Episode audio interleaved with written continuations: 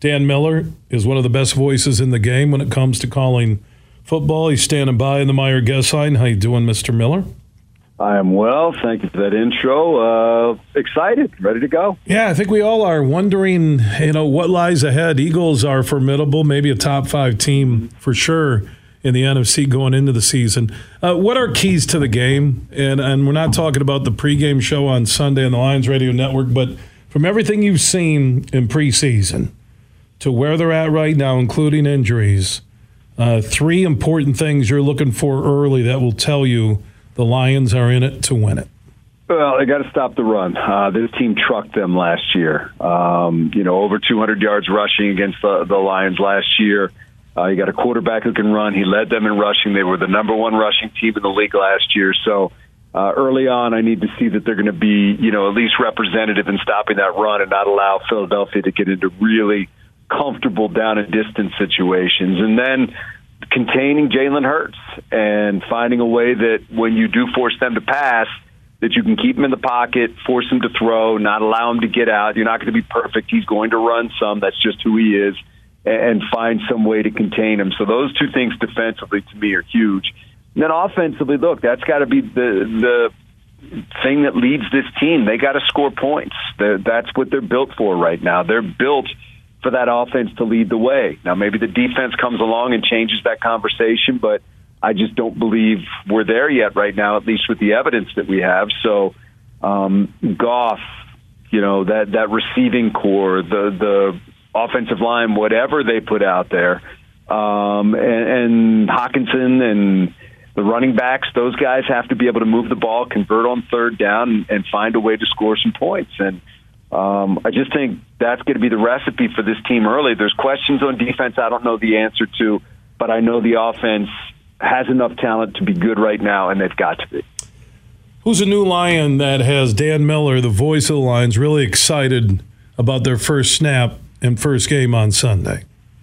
I mean, I think Hutch is the easy answer just because he's he's such an incredible talent, um, uh, and then he's in a position of massive need for this team, and you know, if he can be a disruptive pass rusher for this team and you can get him and Harris and Austin Bryant on the field at the same time and, you know, figure out whoever that fourth person is going to be from the inside, uh, that changes things for this team because they just didn't make quarterbacks uncomfortable last year. So that's certainly one. And then I think, look, I did an event with, with Dan Campbell the other day and he was asked who really jumped out at him during camp and he, he listed two guys and I'm excited to see him play because he really talked a lot about Derrick Barnes. And, you know, Rodriguez has gotten all the press and the hype and stuff like that. But from Aaron Glenn to Dan Campbell to, you know, Kelvin Sheppard, they've all talked about uh, Barnes and the way that he's come back this year and, and, and the violent football that he's playing. That's the guy we thought we'd see last year and didn't.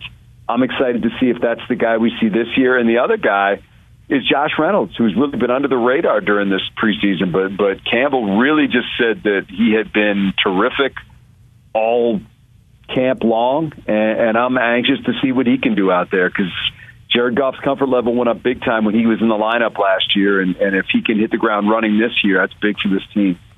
Any word or gut feeling on how much of the playbook they showed during preseason, the Lions? I don't think much. I don't think much. I mean, look, I, I um, most teams don't. I think you know they're going to be a team that's going to try to establish the run offensively, in particular, and then they're going to let Goff work with those receivers.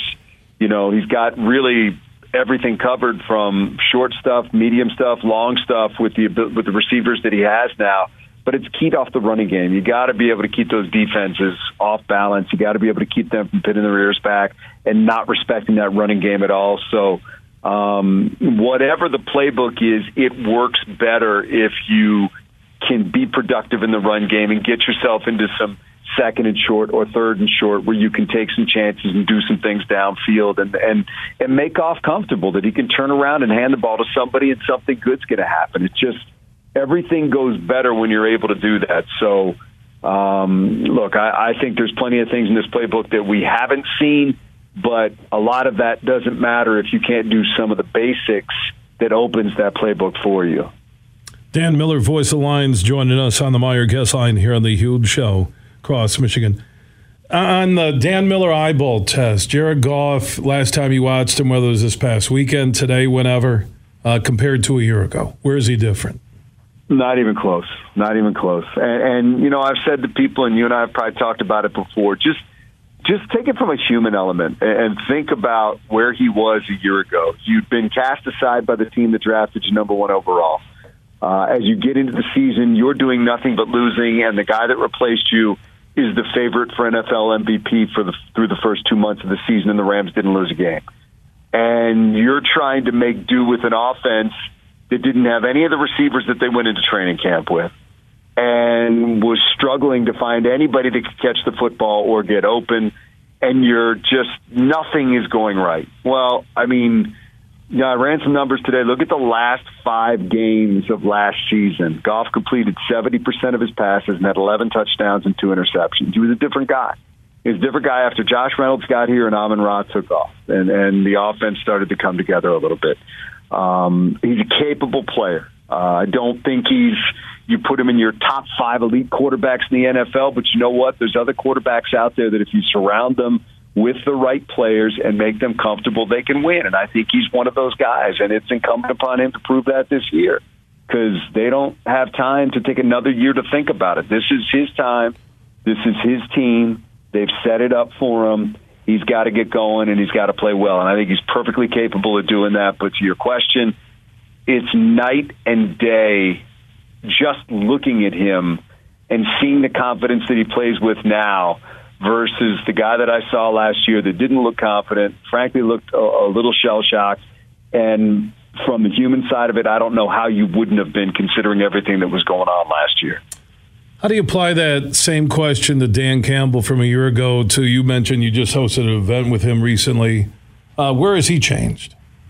I think just comfort level with the roster. I, I think – comfort level with the roster, comfort level with the coaching staff, comfort level with the organization, comfort level with knowing who they are and where they're going. I think when you go into year one, you have an idea, but until you execute it and can start to see the results in the players and their improvement and their reaction to your coaching staff and the players buy into who you are and what you're selling, you're just kind of doing it on paper.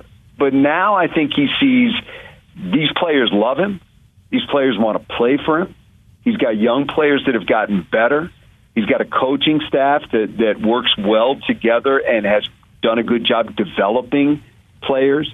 He's got a GM he's on the same page with. Um, I just think it's it's all the things. I think until you do it, it may sound great, but nobody really knows what it is until they see it. Now all of a sudden, okay, you close the season well. It's clear that, that there is a charisma from him, from Duce, from Aaron Glenn that resonates with these players. But I, I, I have to call, cap all that off by saying that for that to last and the positive vibes to last, you got to win some games. I mean, all this stuff is great, but unless you win, it doesn't matter. It, we'll just look back on it and say, you know what? He was a good dude. He did everything he could, but he didn't win. So it's just it's the bottom line in a bottom line league is you have to find some way to win. But that being said, you have to have all these things. You have to have a team that believes in you. You have to have a plan. You have to have a, a, a roster building um, method that that allows you to put this team together and and watch it grow. So plans in place they believe in it. Players believe in it. Now it's time to see if the plan works and if you can turn that into victories.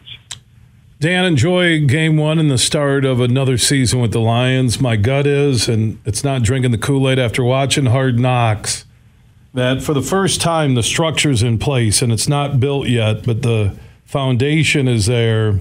And I, I really feel everyone's on the same page. And we'll see where it goes starting this season. Always appreciate your time Enjoy the weekend and the Eagles Lions game on Sunday on the Lions Radio Network.